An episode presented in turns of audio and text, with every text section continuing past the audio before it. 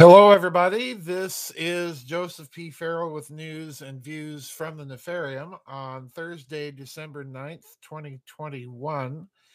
I have an interesting article here to get into today with you about Japan. We'll get back to that, but let's do our normal housekeeping first. Don't forget we have a vid chat tomorrow at 2 o'clock in the afternoon, U.S. Central Time. Please get your questions, comments, and submissions emailed to me by 10 o'clock tonight. That's 10 o'clock U.S. Central Time tonight. I've already got a couple of questions and comments sent in to me, but please get them sent in. Don't forget, this will be the second to last vid chat of 2021. There will be another one a week from tomorrow. That will be our last vid chat of 2021. Then I'm taking a little holiday break. So anyway, by 10 o'clock tonight, U.S. Central Time, questions and comments in, folks. Now, this article was sent by several people. I'm going to be thanking B here. That's the initial of the individual that sent this to me with a very pertinent observation accompanying it. I have my own articles to my own thoughts in addition to hers. Now, also, I want to direct your attention to the website to an article I just wrote called Japan, the Turnkey Nuclear Power, because that's kind of the backdrop that I'm approaching this article today. I have believed for many years that Japan is what I call a turnkey nuclear power. And I also believe this about a few other countries as well, Germany certainly, but Japan, probably the most serious turnkey nuclear power. What do I mean by a turnkey nuclear power? And I apologize for fleshing out all this background, but I want you to have this background because it plays in to the article I'm going to be referring to today. Basically, what I mean by a turnkey nuclear power is a nation with sufficiently advanced nuclear technology and with stockpiles of fissile and ultimately fusion material that it can easily, at the drop of a hat, so to speak, or turn the key, it can manufacture all the components for nuclear weapons and just assemble them at the last minute without having to test them. Now, in my opinion, Japan certainly qualifies as a turnkey nuclear power for that reason. And in my opinion, probably also as a turnkey thermonuclear power. And the other thing about a turnkey nuclear power is that it also has the means to deliver nuclear weapons. And again, Japan certainly has that capability, given the fact that it's also a space power and that it has launch vehicles that are extraordinarily robust, technologically competent, and reliable. All right, with that background in mind, I want you to listen carefully to this article. I'm going to be citing 7 paragraphs from this article from Zero Hedge. And I want you to listen very carefully to it because I have about 3 observations to make in connection with it. And I've been warning you to watch Japan. The article's titled, Japanese Prime Minister Puts Strike Option on the table in the first time since World War II amid China and Russia provocations. This article, incidentally, is datelined December 6th. I don't know if that was intentional or not, the day before Pearl Harbor. But anyway, here we go. Japan's Prime Minister Fumio Kishida has laid out bold new plans to drastically ramp up the country's defense posture, including, for the first time since its defeat in World War II, acquiring strike capabilities against foreign enemy bases.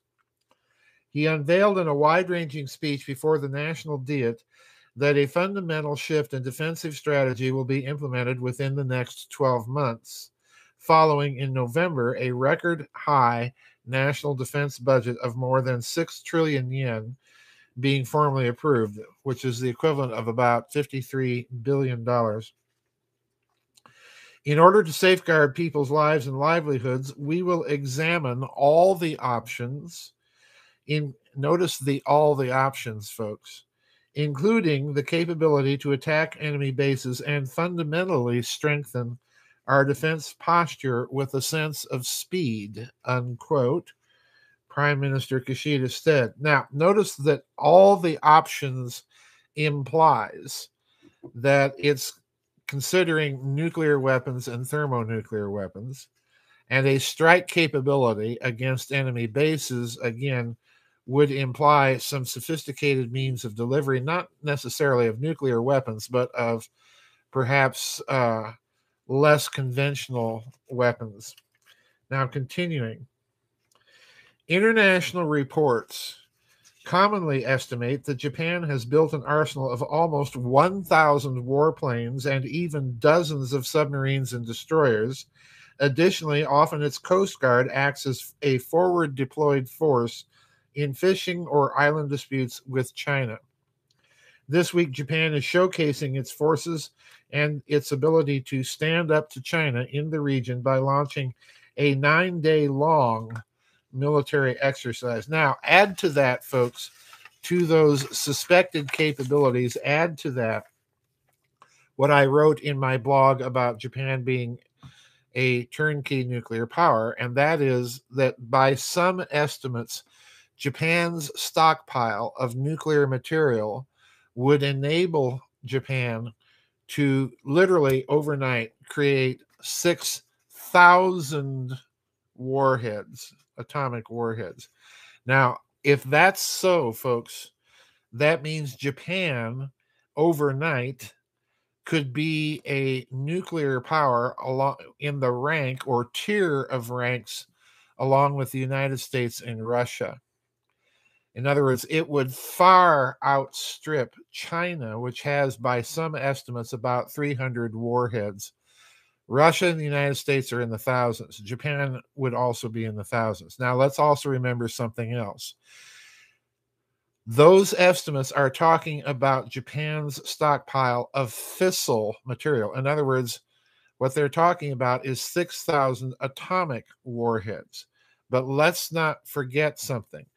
By most accounts, by any public account, an atom bomb functions as the fuse, quite literally, for a hydrogen bomb. So in other words, we're looking at a potential of 6,000 fusion warheads, which are, as most of you know, significantly much more bang than a mere atom bomb. So in other words, we are looking at the possibility being implied in Prime Minister Kishida's remarks that Japan is considering all options, including the nuclear and thermonuclear option. All right, now the last two paragraphs here are what I find very interesting.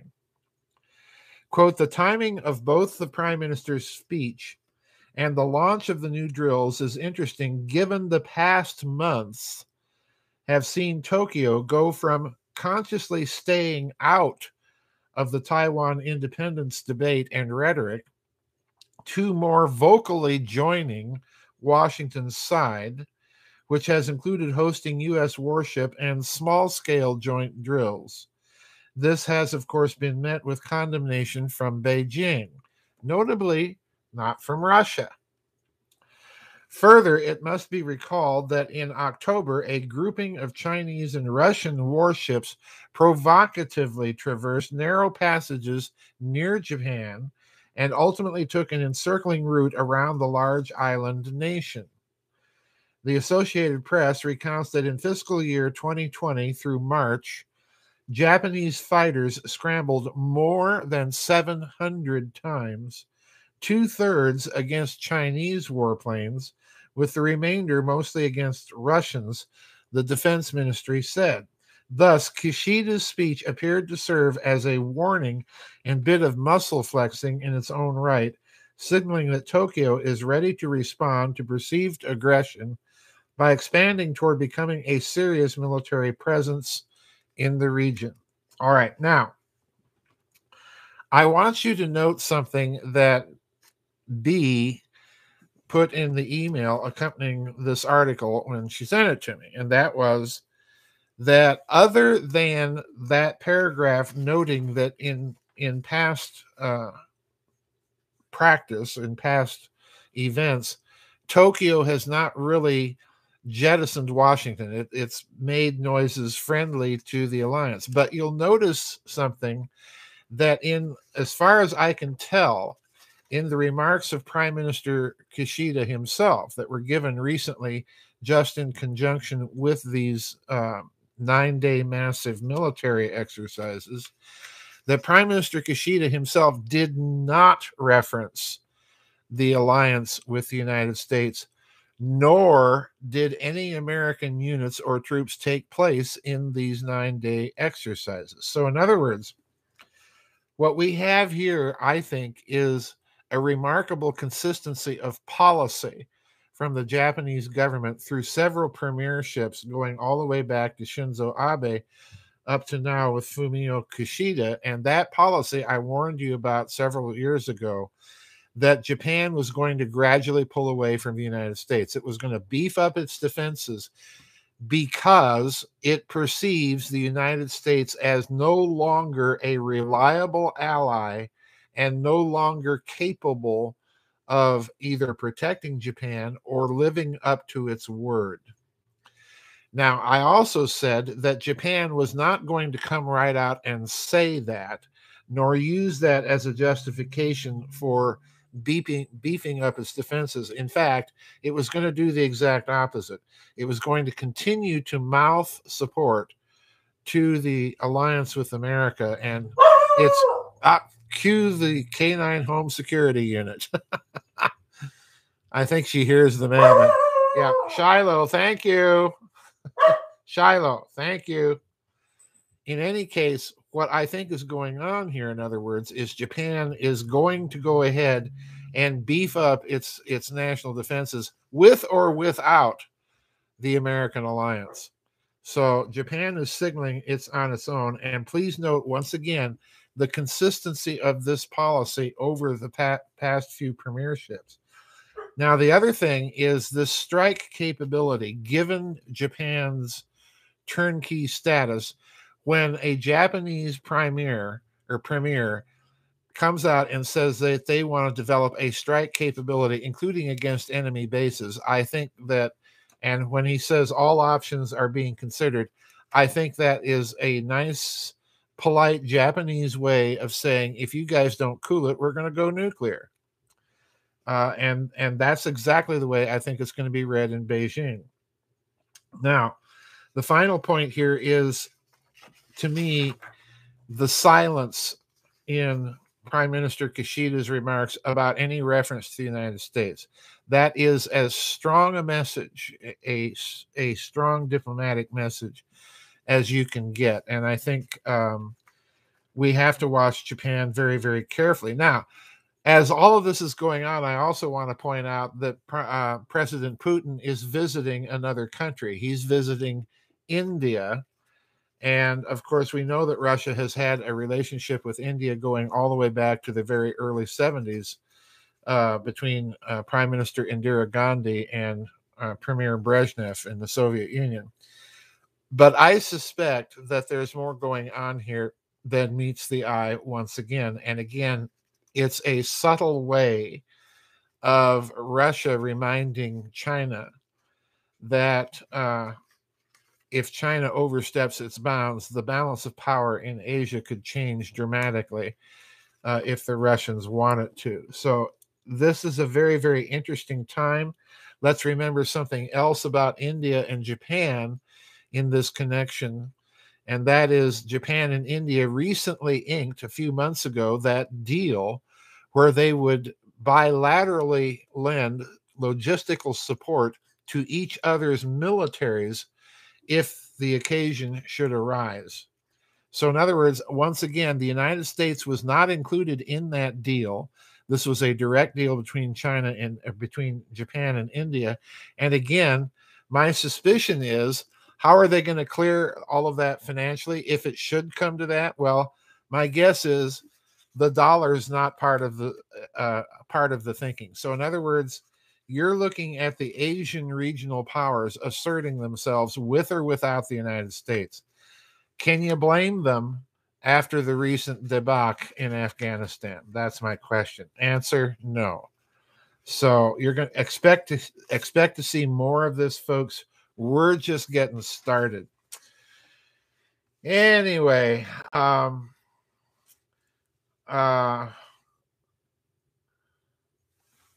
we can blame China, but you know, what I see happening, quite frankly, to Hank McGurk that just said that in the chat room. What I see happening is the more China gets aggressive, the more this kind of thing happens.